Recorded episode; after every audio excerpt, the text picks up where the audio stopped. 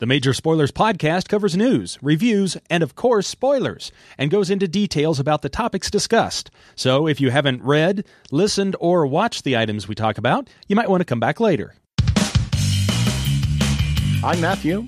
And I'm Steven, and you're listening to the Major Spoilers Podcast, the podcast for pop culture and comic fans just like you. In this issue, Ghostlore's ambassadors, the WGA, the FDA, the PTA, and the JLA also. We look at the good Asian as Edison Hark faces murder, racism, and the dangers of 1936. So set them up and knock them down. The wheels on the bus go round and round, and the Major Spoilers podcast is on the air all through the town. Welcome to issue 1025 of the Major Spoilers Podcast. Thank you so much for downloading and checking us out this week. No Rodrigo this week. He's out with a migraine. We hope he gets better soon. Uh, but we've got a lot to talk about this week, including our news. Uh, we are officially in the second week of the writer's strike as the union attempts to seek better working conditions and higher pay raise from the studios and the AMPTP. Talks bro- broke down last Monday, resulting in a strike being declared at midnight on May 2nd as members of the WGA, all writing for struck studios, halted until parties can come to an amicable agreement. And of course, with that strike, that means it impacts many shows in production and shows in pre production.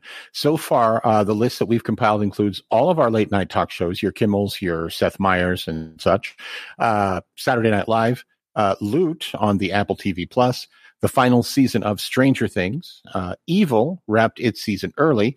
The relaunch of the Blade movie franchise starring uh, Mahershala Ali is currently on hold, as is the Game of Thrones spinoff The Hedge Knight. Uh, the MTV Movie Awards were postponed.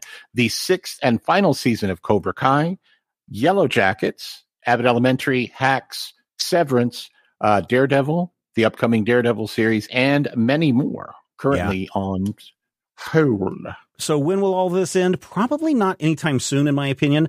Uh, the two-page list of the current sticking points is available online on the WGA site. And while all the requests of the WGA are reasonable, studios aren't budging on things like pay increases and the use of AI, fully staffing writers' rooms, and you know the list goes on and on. It's two pages worth of stuff that's worth checking out. Uh, if I were to guess, my guess is that this will go on until the end of June at the earliest. And that's only because the Directors Guild Association and SAG AFTRA contracts with the AMPTP both end on June 30th. Uh, negotiations for those groups begin on May 10th, and I think the uh, SAG AFTRA may begin shortly after that, but the directors certainly step up on May 10th. Uh, with the DGA indicating its support for the Writers Guild, you're probably going to see things get nastier before it gets better. Uh, if you're a young person or you haven't mm-hmm. been following major spoilers for very long, the last major writer strike was in 2007 and gave rise to reality programming shows like the Kardashians and and really dumb game shows and just everything that you hate about television is the result of that of that writers strike. Uh, I should point out, and this is something that a lot of people don't point out, but I do want to point out: negotiations. Uh, these contracts, union contracts, are renewed every three years. So I hear a lot of people when they're talking about this strike, they're like, "Oh, this is like the strike in 2007," and it implies that they struck the last time that they sat down for negotiations in 2007, but no, this happens every three years. So it feels like every 15, uh, every fifth cycle or every mm-hmm. 15 years, that's when you see a lot of things come to a, to a head. And I believe a lot of that, Matthew, is because 15 years ago, things like streaming media, Netflix, YouTube were mm-hmm. barely even a thought in anyone's eye. And so, yeah. as I discussed this week on the Top Five podcast, industries that people may be working in now or maybe working in 10 years from now don't exist mm-hmm. yet.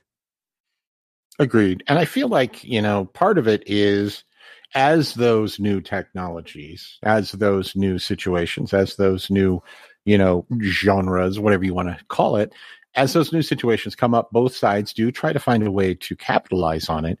But, it, you know, it does feel to me like the whole, well, we'll just replace you all with AI yeah, is, that's not the that's that's an empty threat. But yeah, it's also a threat that, as you said, you're preparing for your next job or your third job down the line.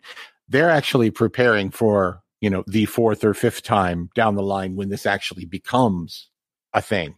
AI, you know, in 15 years may be a thing, or 10 years, or five. But right now, I feel like the AMPTP is throwing that in there in the hopes that it'll continue to be a bigger and bigger wedge and a bigger sticking point as we go on.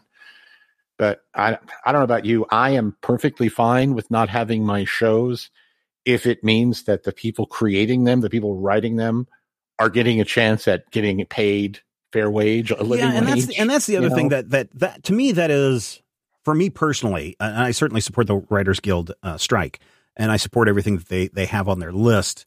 Um, they're asking for a six percent increase uh, and some residual increases as well, some royalty increases as well. And the studio's like, yeah, instead of six percent, we're going to give you like four percent. Well, the last time they negotiated this was three years ago.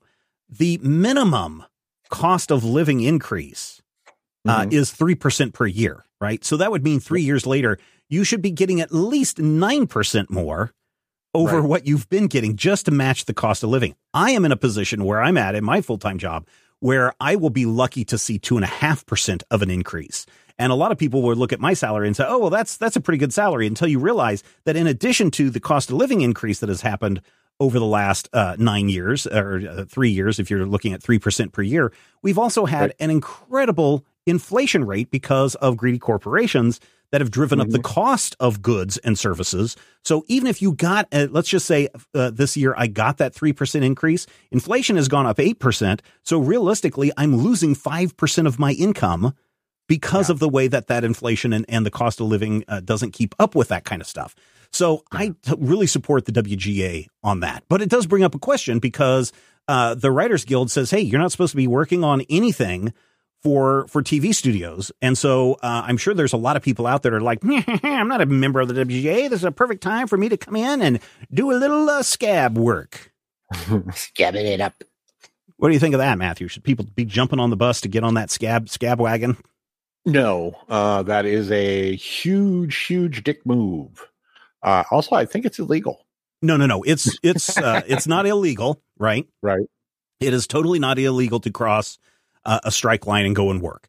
It is well, highly frowned upon, right? So uh, certainly the WGA has a policy on scabbing. The first is that uh, you know that first of all, if you are a member of the WGA and you decide to cross the line to strike, you are going to be banned from the WGA. They also right. say if you're not a current member of the WGA and you do scab work, this will probably, more than likely, prevent you from ever becoming a card carrying member of the WGA. And so this can in fact impact you going forward as well. So don't do the scab work. Uh, support support the unions. And I know that there's a lot of people that are out there about what about my favorite TV shows? What about my movies? What about the Comic Con? Well, those are all going to be impacted, right? I mean, uh, my guess is if this goes if this goes till the end of June. Uh, now the the DGA, the longest strike that they've ever had was 12 hours, I think. Mm-hmm. Um, I think the shortest was like three hours. If hmm. the DGA decides that they really want to fully support the WGA, then my guess is the middle of July before anything would get resolved, which means that everybody then has to scramble to start work back up. And so if you're looking at your fall TV schedule, if you're really excited about, uh, you know, the 10th season of some dumb show, uh, to come out in October, more than likely you're not going to get something in October. You're probably going to get something in January. Uh, any movies that are in production, like Blade, Matthew mentioned earlier, mm-hmm. I think that that's been pushed at least a year on any of those things. Yeah. Uh, and then as far as Comic Con goes, now, how could the WGA impact Comic Con? Well, um, if SAG AFTRA also strikes in support of the WGA and they're not getting what they want, then uh, there is a provision that when the SG, uh, when SAG is on strike, that they don't do any promotional work for any of the stuff that that is coming out. That's part of the stipulations in their strike agreement. Uh, mm-hmm. so all those celebrities that you want to see in Hall H, they are probably not going to show up if they're a member of SAG-AFTRA, and if you're an actor, you're a member of SAG-AFTRA. Mm-hmm. So there you go. Uh, what about comic books? Is that going to be impacted? Eh, probably not. Uh, I, I, think Mark Millar is going to continue to deliver his comic books. Now, the thing that you shouldn't, well, I mean, he's got that overall, he's got that overall deal with Netflix, and Netflix uh, with right. Image Comics is publishing his stuff. Um, what you can't do is you should not be uh, promoting your comic book work. You know, if you're a comic book writer and you're trying to say, "Oh, well, I will go and pitch my idea to the studio so they can buy it and and do any of that stuff," that's also frowned upon right now. Uh, even though you technically could do it, it's still considered part of scab work because pitching is part of the writing process. Uh, so I wouldn't do that. But if you're suddenly going to see a halt of your of your uh, Geoff Johns comic books, uh, I don't think that that's going to happen. Same way with podcasts. Same way with newscasts. Newscasts. Uh, journalists are not barred from doing journalism if they're right. members of the WGA. So I think you're okay with that. Where things get really, really weird, though, is the shenanigans that Disney and HBO pulled. Are you familiar with what they did this week, Matthew? Or actually, no, was, I think it was the end of last did? week.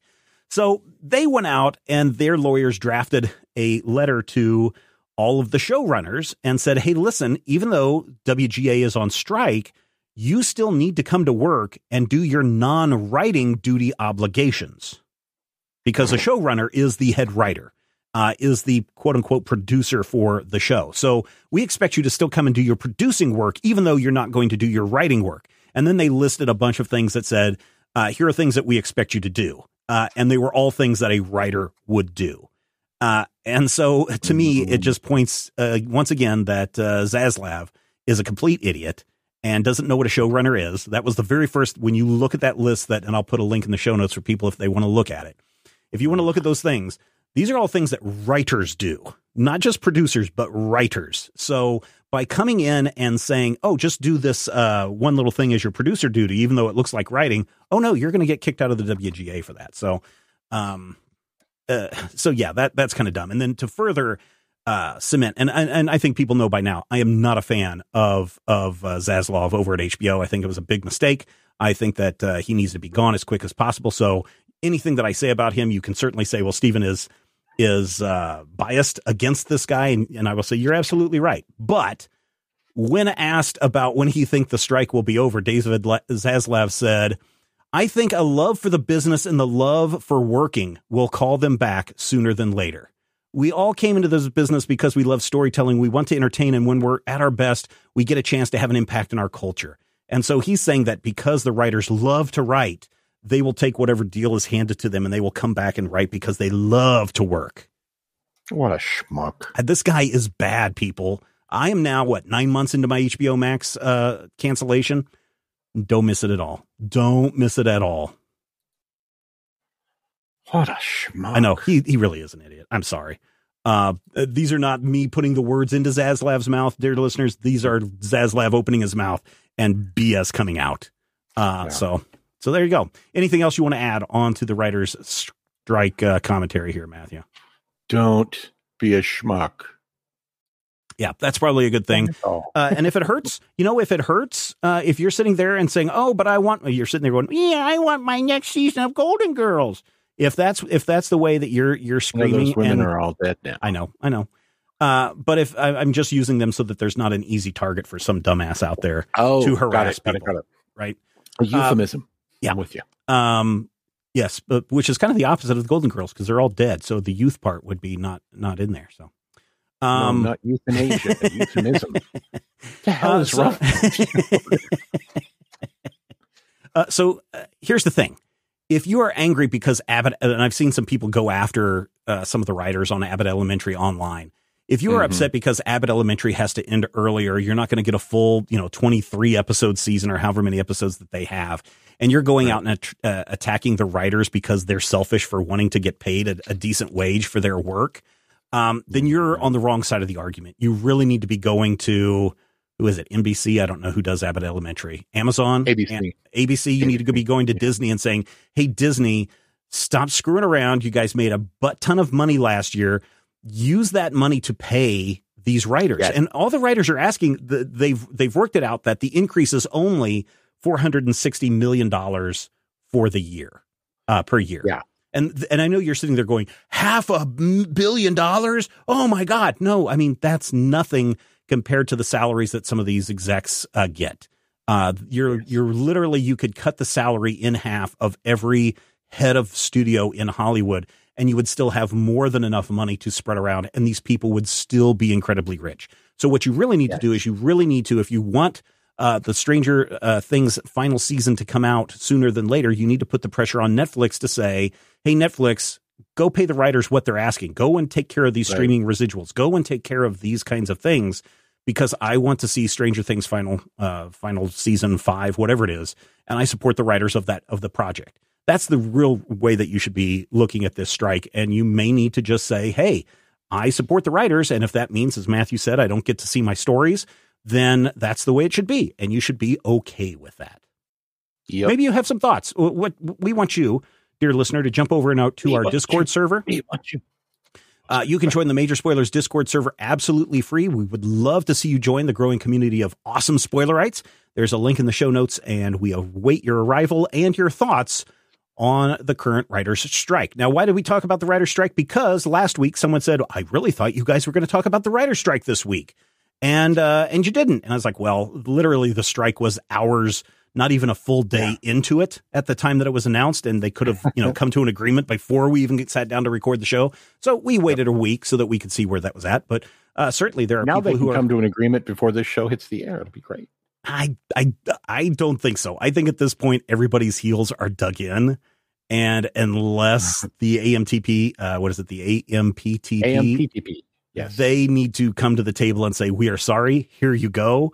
Uh, I think the writers are prepared to dig in, and the Directors Guild may come to a, a early wrap up and say, "Yeah, uh, everyone's agreed to our agreements," but guess what? The directors still aren't going to have anything to direct if they don't have anything that's written. So yeah, uh, it's all it's all tied together in this great big in this great big universe. Uh, I support the mm-hmm. unions as frustrated as I get with unions at times. I understand why they are there. Uh, and so, uh, yeah, support the support the WGA. Let us know your thoughts over on Discord. All right, let's get into some reviews. And speaking of Mark Millar, Matthew, Mark. Uh, you've got a Mark Millar comic to talk about this week. I do, and I my love hate relationship with Mark Millar is in in in no way new news. Uh, but looking at yes, Mark, Matthew's love hate relationship with Mark Millar is about as biased as my relationship with David Zaslav. I disagree. Uh, but here's the thing. My love hate relationship with Mark Millar goes back to 1993. And so it's at least, you know, old. Uh, Mark Millar, and this issue, the art is by Olivier Coipel. Previous issues have been done by Travis Charest, uh, one by Frank Quitely. Uh, but I'm looking at the ambassadors number four. So the premise of the ambassadors is actually kind of neat and also kind of familiar. Uh, basically, a young woman in Korea has created a process to give people supernatural superhero powers. And so she has hidden six golden tickets. No, wait, that's not right. But yes, it actually is. Um, she has basically six slots for people to become superhumans. And so throughout these few stories that we've seen so far, each issue has shown us a new character. We've seen herself, codenamed Korea. And then, of course, issue two featured a gentleman from India, codenamed India.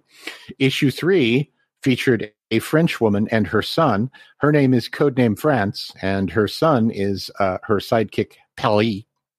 And issue four is introducing us to codename Brazil. So here's the important thing that you need to know about the ambassadors, number four, and the previous issues. And almost everything that Mark Millar has done under the deal with Netflix has literally, obviously been a springboard for a movie or a television series. In the case of uh, what was it, the nightclub recently, it was just obviously nothing. This book is complex. This book is weird and deep and also infuriating because in trying to undermine and I, I want to be a, I don't want to get into it because this issue also has the biggest twist that we've seen thus far. Uh, the previous two issues had ended with little moments where we go dun dun dun dun something is building, this issue does the reveal of Captain America's shield moment uh, in the background of Thor, if you remember that from the Marvel Cinematic Universe. And I don't want to spoiler that for those of you who have been following along, but here's the thing you need to know. In trying to avoid stereotypes of comic book characters, he has somehow managed to create stereotypes of people in the real world that feel worse, if that makes oh, sense. like uh, so this is in Brazil, so I'm imagining Mm-hmm. that there's a bunch of stereotypical uh, stuff about Brazilians that probably borderlines on racism. Is that what you're saying? Is that what you're trying to say? It's definitely in the ballpark. Uh, for one thing, one thing that bothers me is that uh, it uses the term barrio, which I don't believe is a term that they would use in Portuguese. Uh, but more importantly, it is a story all about the drug trade and breaking down a, a huge cartel in, in Central America, which is weird because Brazil's in South America. But here's the whole thing that you need to know when we get to that first story and we're like, oh, here's codename Korea. What is she like? She is this, you know, super logical kind of cold genius person. And I'm just like, ooh, that's questionable. And then, of course, you know, issue two gives us codename India. Codename India, you know, comes from a big family and was in love with a woman that he couldn't have and had a whole bunch of, you know, situations kind of blow up in his face and got badly, badly wounded because he was in the wrong place in a huge crowd of people at the wrong time. And I'm like, oh, we're doing it twice. And then, of course, we get to codename Paris, and codename Paris is a single mom. And she's a very, very French, and she flies around in a magical car. And I'm just like, but yeah, we get to this issue, and there are definite, I don't want to say bordering on racism, but there are things here that if you look at it and go, why do we not have an editor? Why do we not have a sensitivity reader? Why do we not have somebody checking and saying, hey, um, is this coming across as really, really awful?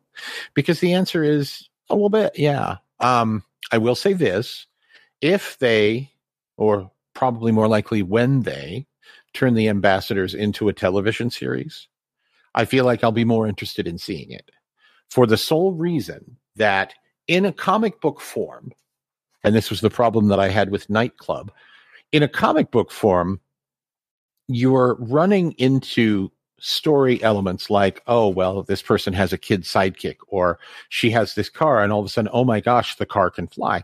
All of these moments are very interesting, but they're very familiar comic book moments.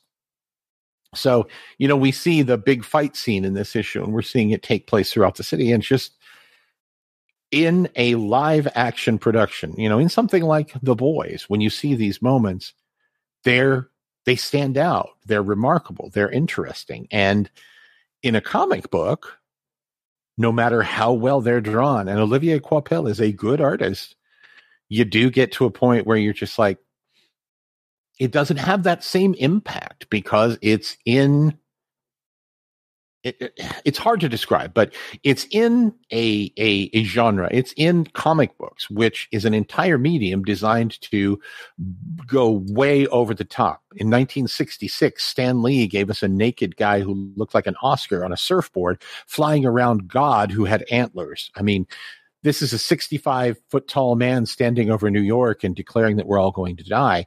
So when you have art that is specifically designed to look as realistic as possible, to look like the comic book equivalent of a television show superhero fight, it feels like you're doing no justice to either the comic book or to the super fight.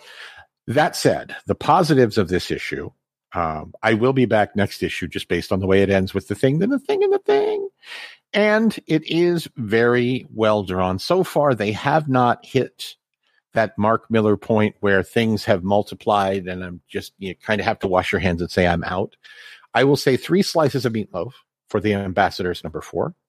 I will definitely be looking for the ambassadors number five, and I don't know if I would say I recommend it to people, but definitely if you want to see a comic book that feels like a Netflix limited series, this may be the place to go. And there are some, you know, talented creators working on this. Travis Charest did an issue, as I said. So, you know, you do have a chance to look at, even if the story is just like, here's Mark Millar going, uh, here's the series Bible. It looks really good. So, three slices of meatloaf for the ambassadors, number four. So I got a question about this. Yeah. This is only a six issue miniseries, and it feels like from what you've described so far that each issue is like, here's the origin story of Brazil, and here's the origin Yeah. story of. Is there anything that's tying this up to build to a bigger, complete story? Like, has a villain revealed Yeah. that they all have to team up and go and fight, or is that going to be wrapped up in Well- like half of issue six? Codename Korea uh, is a genius, and she has a genius ex husband. And there may have been some people wandering around in the stories in previous issues who just sort of pop up and go, hmm, we're guys in this story, and we want to do this thing over here.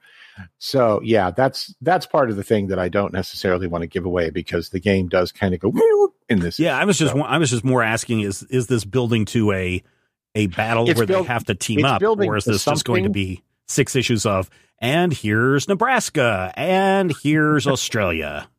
here's what I think it's doing. I think it's building to a big uh, season finale cliffhanger with a hook for more the ambassadors. But yeah, I do agree with you that the issue four of six, still introducing new characters. Yeah, I feel like there's a good chance that we're going to get into that last issue and they may have to, you know, shove 10 pounds in a five pound bag. Yeah, hmm, that's too Hmm. bad. Uh, I'll be interested to see where that goes. This is definitely something that Mark Millar can't turn around and say, "Hey, Netflix, uh, here's my comic book. Do you want to turn this into a TV series?" Because that would be against WGA policies. Well, it's already written. No, the comic book is written. the adaptation has not been. You're you're not even supposed to pitch. You're not even supposed to be pitching ideas to studios when it's on strike. Oh. yeah, you can't. You're you're not supposed to have you or your agent or your manager or anybody say, "Hey, Mark uh, just finished up this uh, ambassadors run. Uh, we should sit down and talk about turning this into a TV series because that's against the rules." Unless, of course, Mark Millar's not a WGA member, which I wouldn't know why he wouldn't be. Um, in order to get the credit and the monies that he got from Wanted and all the other uh, stuffs, he would really need to be a WGA member. But Mhm. anyway, over at Boom Studios this week, it's Ghostlore from Cullen Bunn. And I have a love love relationship with Cullen Bunn. I love all the things that he does. I also love all the art that Brian Hurtt does in his comic books. There's actually a second artist on this. I don't uh, have that that artist's name uh, right here in front of me, but there's a, a two artist team on this because uh, halfway through the story, the art team flips when they're telling a a flashback sequence, and then during the present time, we're with the with the main artist Brian Hurtt. Uh, so this, I I I love things that Cullen Bunn does.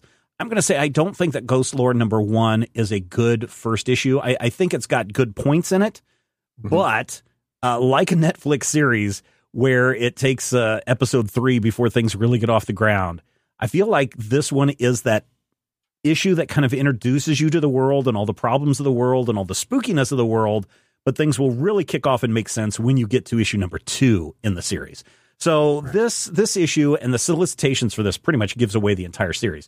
But uh, there's a preacher in a small town, and his flock is getting smaller and smaller by the day. Uh, he gets along okay with his wife. His son hasn't really spoken much in the last year, and his daughter just thinks he's full of crap. And you know, teenagers they don't get along with their parents at all. And Right. so one night, driving home from a church service, uh, the father, the priest, is like, "Here, why don't you drive the car?" And she's like, "Oh, okay, really?" And so she's driving the car, and they get into an argument about stuff. We're about, I want to say, a third of the way through the issue by now. Hmm. And then the girl freaks out because she thinks she sees a boy in the middle of the road, and she's trying to avoid hitting him.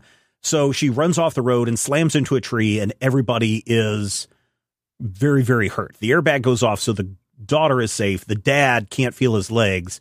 The mother and the son who are in the back seat, they ain't alive.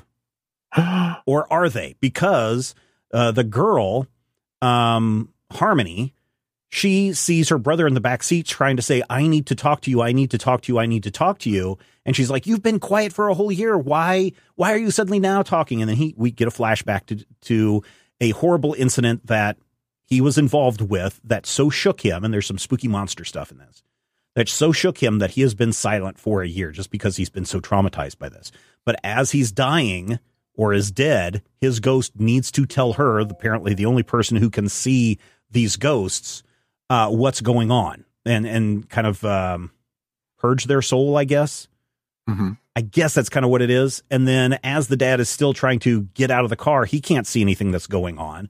the daughter gets out of the car and all of a sudden there's all these other ghosts that are like you need to listen to me you need to listen to me you need to listen to me and i think the father lucas at the end starts to see the ghosts if i remember correctly but mm-hmm. uh, the solicitation is an estranged daughter and her pastor father father wander a haunted land they only have the restless spirits each with their own story to tell as company along the way so i think that's what the rest of the story is uh, the rest of this series is going to be kind of like the father and daughter trying to reconcile with one another while they are being told ghost stories by literal ghosts.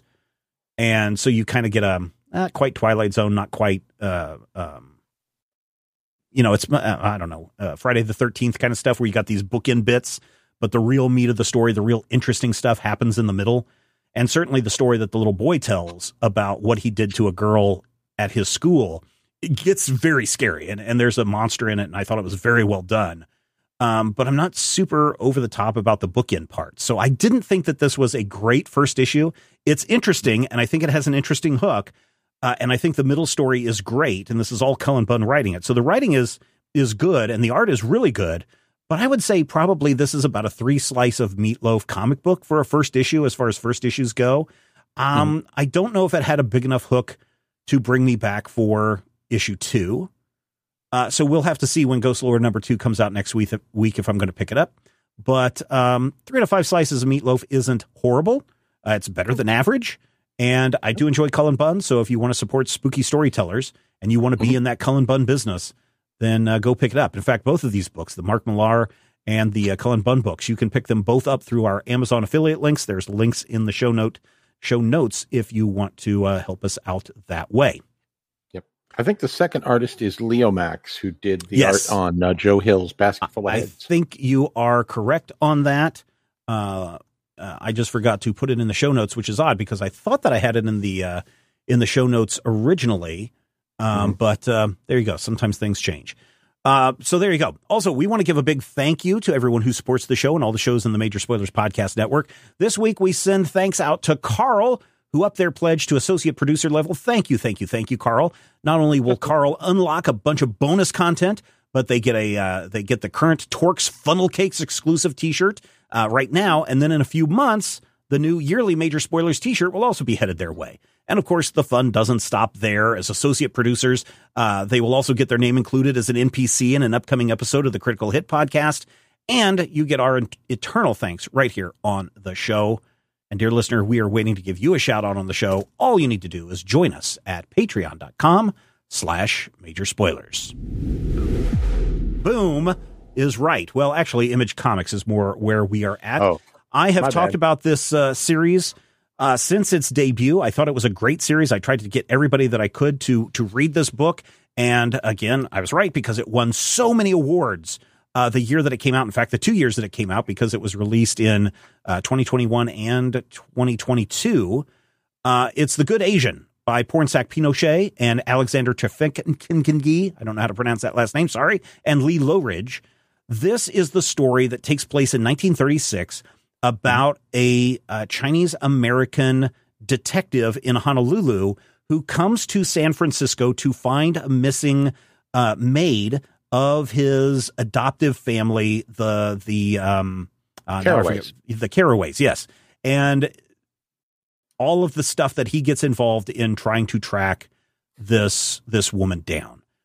What's interesting about this and what really tipped me off onto this is that Edison Hark, who is who is our main character, mm-hmm. um, it was in the 1930s unheard of to have a Chinese American, a, a, Chinese person uh, in law enforcement. Now, certainly he's coming from Hawaii, where things maybe work a little bit differently because you do have such a large Asian community in Hawaii in the 1930s, but certainly in San Francisco and in America, uh, the Chinese uh, Exclusion Act uh, prevented Chinese from having any uh, any kind of jobs in law enforcement or really anything above, uh, you know, st- stoop work or uh, maid work or you know that kind of stuff uh, mm-hmm. during that time. And and Pornsak does spend a great deal of time in the back matter of these volumes talking about the American uh, Chinese uh, uh, Exclusion Act, the Asian Exclusion Act, and other things.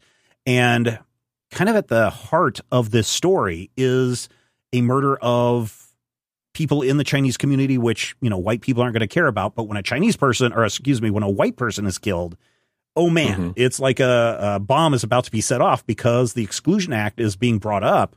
And if people start point, looking at the horrible things that are going on in Chinatown and San Francisco, it could cause the uh, the Exclusion Act to continue far into the future, which, spoiler alert, it did until like the 1940s. Um, mm-hmm. So this has its basis in history, and I like that a lot.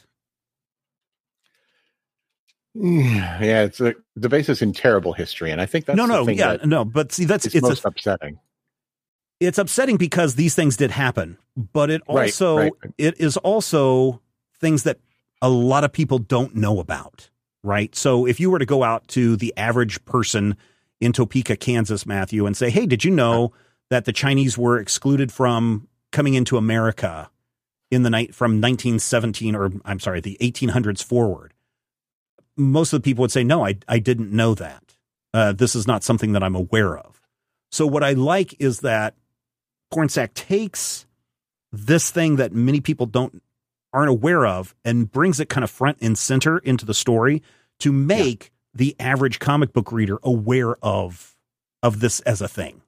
So it's kind of mm-hmm. like sneaking real history into your comic book so you don't know that you're learning. That is kind of nice. Yeah. It's so frustrating to me to read this story because it's so well done and it is clearly doing these things on purpose. But you know, we do kind of get to, especially we get to a point in these first six issues where mm-hmm. I'm kind of like, I I know that the writer's doing it on purpose, but I'm frustrated that Edison doesn't seem to notice that he himself seems to have some internalized racism against the people that he's you know that he's working with because he's yeah, learned you know he, he has to, he has to lie to people in his day-to-day job he has to lie to other chinese people to be a detective mm-hmm. he has to sometimes lie to the detectives and it's just it comes to a point especially about issue 5 where i'm just like he's kind of awful. Yeah, and he's he, like manipulative. He, horrible person. Yeah, he has a lot of self-loathing in that in that case because he does start out the first issue saying, "I hate the yeah. the fact that I have to lie to quote unquote my own people uh, right. in order to get the things that I that I want or that I need because I'm also answerable to the man uh, because I'm also working for the man or I am the man." And so he right. does a lot of that self-loathing until you get I think it's probably like issue 8 or 9 where he really comes to grips with here I am. I've done all these bad things. Now, after the events of this story, he kind of gets a fresh start and he doesn't have mm-hmm. the Edison Hark uh, name that has to be attached to him. He doesn't have the Caraways uh, name attached to him wherever he goes. He doesn't have, you know, uh, a manslaughter charge against him wherever he goes. So at the end, he's like, maybe I can finally discover who I am as he goes mm-hmm. off on on his next adventure. So I, I, yeah. So what did you think of? Uh, so you thought the story was incredibly well done. I did. I feel the, the thing that I really enjoy about it is when you get into these stories. Sometimes the the tropes, the bits and pieces that you know make it a detective story or a, or a noir story, can sometimes end up being not necessarily constraining, but it sometimes kind of limits to me anyway the story uh, in ways that I don't necessarily like. And this one wasn't, to my mind, that. it, in what way? Dealing with that sort of situation. Go ahead. Okay, so you you know how you complain about the Elliott Gould version of The Long Goodbye? Yes. Okay. Part of the reason I feel like you hate it, and part of the reason that I like it, is because it does break the rules and it alters the story in ways that kind of but go it, against the expectations of that no, of that genre. No. So the reason why I hate The Long Goodbye with Elliot Gould uh, is mm-hmm. because uh, something that we talked about in the pre-show. It's Elliot Gould being Elliot Gould, and not mm-hmm. Elliott Gould being uh, uh Sam Spade, right? Right. Uh, it, he's not being he's not being true to the character uh, that was created in, in, the story, right? The mm-hmm. the story itself is just a, an updated take of a 1930 story, which the update right. is fine. I have no problem with that. But then suddenly, Sam Spade played by Elliot Gould, has to do a bunch of Elliot Gould things in order for the audience to go, oh yeah, I remember why I like or dislike Elliot Gould. And He's when the pro from Dover. he when he breaks when he breaks that quote unquote character, that's the part that I don't like about that. Is Sam Spade mouthy? He can be. Is Sam Mhm. Spade uh, direct and to the point, and is he going to take revenge and shoot his best friend into a pond at the end of the movie? Yeah, that's a very Sam Spade thing to do. Um, but to break out into blackface simply because that's going to get a laugh from the audience who's watching this movie Mhm. is is not in character with who Sam Spade is. And so it's those little moments in that movie where he's breaking character is the reason why I hate uh and I shouldn't say hate because that's a very strong word. Why I really dislike uh The Yeah, Long. Goodbye. And people are like, "Well, maybe Steven you need to watch it again." I've watched it multiple times because every time someone's like, 15 times. I have probably watched it. I've probably watched it four or five times in the last. I probably have ended up watching it once every other year for the last decade. Mhm. So I've probably seen it more than a lot of people have. Um, but yeah, so I mean, so going back here to the Good Asian, what about the detective tropes? Don't you like in this book? I it's not the detective parts that I don't like. I feel like the way this breaks the rules of those detective stories is what I like, or at least what I perceive to be the rules. Hmm. I like the fact that the the character is from the very beginning, you know, kind of out uh, of his element. He is immediately perceived as an outsider, no matter where he goes. You know, in the in the Asian society, he's the betrayer. When he's dealing with white people, you know, they're clearly like, oh, good. You know, they're they're just flat out racist because it's 1936. I like the fact that we don't have the big tough guy origin of why he has a terrible scar on his face. You know, I like that, and I don't think that. Okay, so when we get to the end of issue 6 Mhm. this is not resolved. I had thought this was going to be a six issue resolution. So Oh no, that's I a ten. It's a ten to- issue. It's got both volumes. yeah. Yeah, well, I, I I was mad.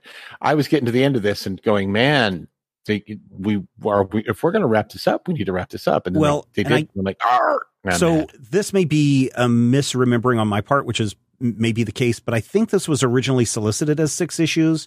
And then the story Mhm. got so in depth and involved that they had to expand it out to the 10 issues because it's really weird for it to be a 10 issue story where you've got, you know, five issues in one arc and five issues in the other uh, trade. I think it's five and 5 Um, or maybe it's six and four, but uh, it, it felt very weird for it to be broken up that in the way that it was. Now, we're talking about this, and the link that I've put in the show notes is to the 1936 deluxe edition of this, which Mhm. comes out in June of this year. This collects everything, the entire story, into one hardback.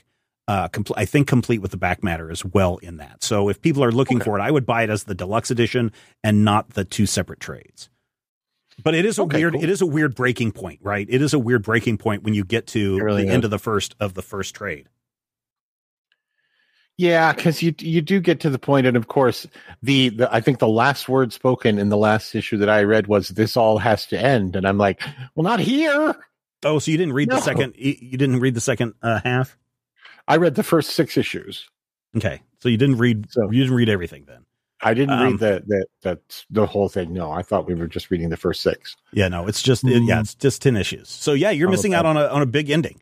And Oh, I will say this that Mhm. um I think that this follows the tropes of a detective story very very well. And Mhm. I say this as just someone who has written a couple of detective stories. I say this as someone who has read a ton of detective stories. I've read all the Dashiell Hammetts. I've read all of the of the uh, uh, Sam Spade stuff. Uh, I've read all the Thin Man stuff. Marlowe. I've yeah, I've read all the Philip Marlowe stuff. I've read all of the you know the the the Lew Archer stuff. Uh, I, I've read a lot of detective books, uh, both modern and old. So I I understand where things need to be placed and how things need to be revealed. And this one feels very much along the lines of a uh crap. Um who wrote the book L- from LA Confidential? Um James is that- Ellroy. James Ellroy. Yeah, I, I've read several of his books. James Ellroy, and, and I, I'm not saying this as a dig. I think this should be a compliment to to Pornsak. Is that Mm-hmm. it feels like I am reading a James Ellery uh, book. Um, or Ellroy book, mm-hmm. uh, only because there are a lot of characters in play in these 10 issues and you have to be up to speed on who all of these characters are because suddenly out of nowhere comes a character and if you associate this character with someone else you're going to be very very confused for the rest of the story and and that is what Ellroy how he writes. Um, and I understand that in a, in a lot of detective uh, stories, you have to introduce a lot of characters to throw off suspicion, to lead to suspicion, to do these other things. And I think that that works very well in prose. But I kind of felt that there were too many characters in such a short amount of time that I got confused at times. And fortunately, as you're getting into the second trade, the soft cover trade that's available, uh, they do mm-hmm. have a cast of characters so that you do know who are all the players, who they are, how are they related to one another, that kind of stuff. Um, right. But I would say go very slowly when you're reading this book to make sure that you're keeping track of all the characters and their relationships. Because mm-hmm. when you do get to the ending, it is a satisfying ending, and the who done it reveal is very satisfying. But you kind of have to follow a, a a path to get there a little bit, and and I can understand that can be very frustrating. In fact, uh, I read um, Ellroy's, um, gosh, what is the most recent one in that tr- trilogy uh, for LA Confidential? It's part of a three book series, and I read the third book a couple of years ago, and I was uh-huh. just like kind of screaming because of how much stuff was going on in that in that book. And but but by the end, I was like, well, this all makes sense. And even if you've watched um, L.A. Confidential, you probably know these mm-hmm. kinds of things. Uh, let's see. I'm trying to see if that was is it widespread. oh yeah. Well, no, that was yeah. Uh, yeah, it started with that and then went into LA Confidential, and I think it wrapped up with Widespread Panic. I think hmm. is is the final one in that. I can't remember if that's what it is, um, but it just came out a few years ago, like within the last six years. Um, so yeah, I mean, you are getting a really well done detective story, but a well done detective story throws the reader for loops at times Mm-hmm. I think intentionally to keep you guessing until you put it all together at the end. That mm-hmm. being said, I am a fan of. I kind of like. I kind of. Uh, uh, I kind of like to figure it out for myself by following all the clues, and I'm not sure you get to follow all the clues easily here, which is also part of mm-hmm. another detective story where a lot of times, especially in the Lew Archer stuff, he doesn't come across the stuff because he's investigating, or even a Rockford file stuff. Rockford doesn't uh, solve the case by using his smarts he solves the case because something falls in his lap, or you know, the bad guy steps out from behind the corner and says, "I'm the bad guy," and Rockford's like, "Who are you again?" Um, that's kind of w- the way it feels like in in in the Good Asian. But, but again, I really enjoyed this. I really enjoyed this book a lot.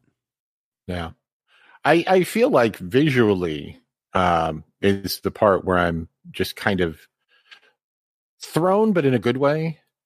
In how so? Um, well, eh, okay, so I, I, do not read a lot of these. I'm not like a, a, mystery guy. So when I go into something like this, my first thought is probably going to be uh, what's his name that works with uh, who are the guys that we keep covering every five minutes? Uh, the reckless guy.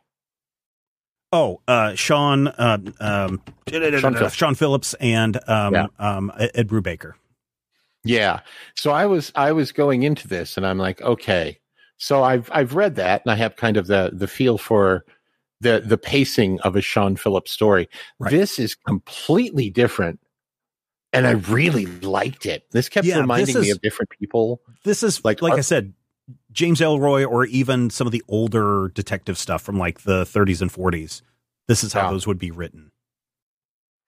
And I just, you know, I kept getting these weird vibes of could this be something that was actually set you know, in in existing storylines. But I think my my only real problem with it uh, is my own fault because of the way that it breaks off. I thought we were reading the, the first yeah. trade. So yeah, yeah, that's why I gave everybody both trades. Um, yeah, I read.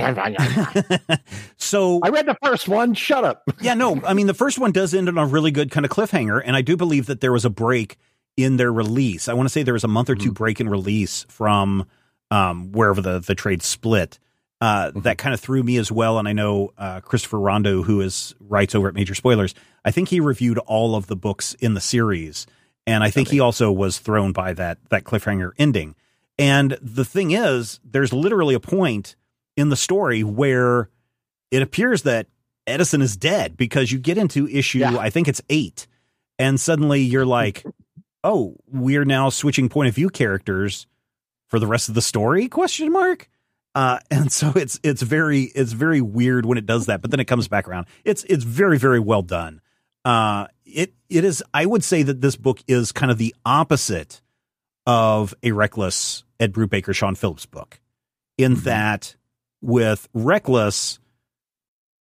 Ethan is going through and he is saying, here's how I put all the clues together. And then, you know, when we read the first uh, Reckless book, it's like, oh, then it hit me. I was just a patsy all along uh, for this and all of that makes complete sense. It's very it's a right. very logical point one to point two to point three A to Z kind of storytelling for that kind of a detective story. This one isn't.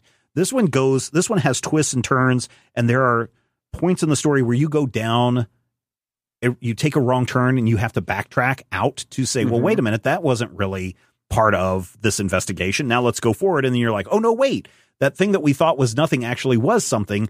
And so there's a lot, like I said, there's a lot of balls in the air when you're telling this kind of story, and it and it and a lot of people don't like it because it can get convoluted very quickly.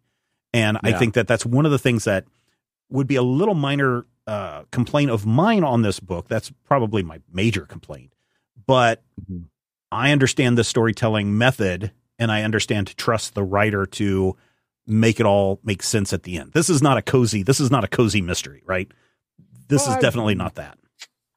I like a cozy mystery. Yeah, a lot of people do. Cozy mysteries are great. I have nothing against cozy mysteries. In fact, I just read a cozy mystery uh, just the other day, and I was surprised at how quickly I, I read it. It was the latest in the uh, Samantha True series, um, hmm. and I was I was very surprised by how quick it went.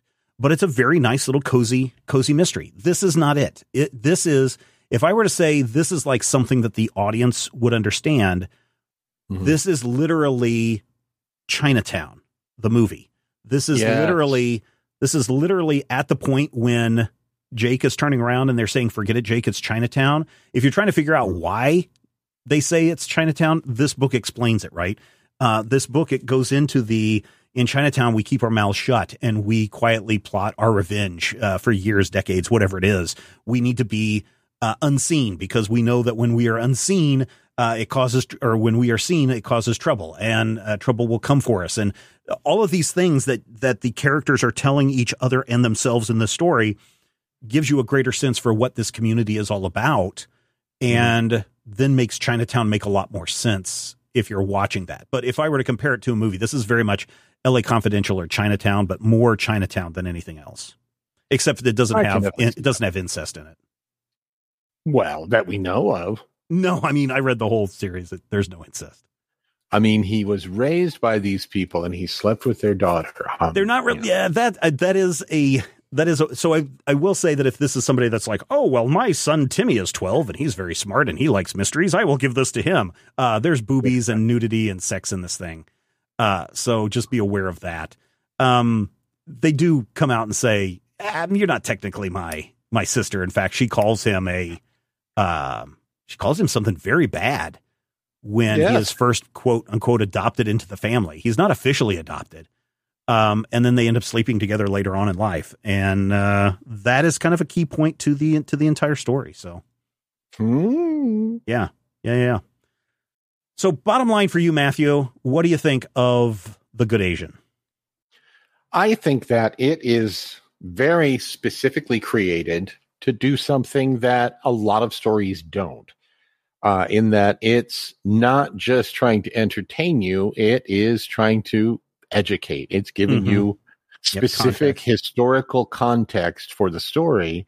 And I really like the way that builds. And I really like that, you know, even though I only read the first half of it, I actually read the original issues because I uh, was at work and I couldn't get through the firewall. So I feel like the big positives here are seeing a creator do something that feels like a very personal story and doing it very well. Mm-hmm. And I feel like the real downside you've already mentioned is that as the story builds and as it builds in complexity, especially if you're trying to read it month by month or issue by issue or, you know, one trade and then the other, that really does make for some high, kind of a high bar for access. So, yeah, if anything, I would say as you're reading this, you won't literally need a scorecard, but it wouldn't hurt to have. Yeah, it wouldn't hurt to get your red yarn out and start making connections uh, on the wall because uh, it, it does make it does make that. And I do, you know, uh, reemphasize again that part that you said, Matthew, about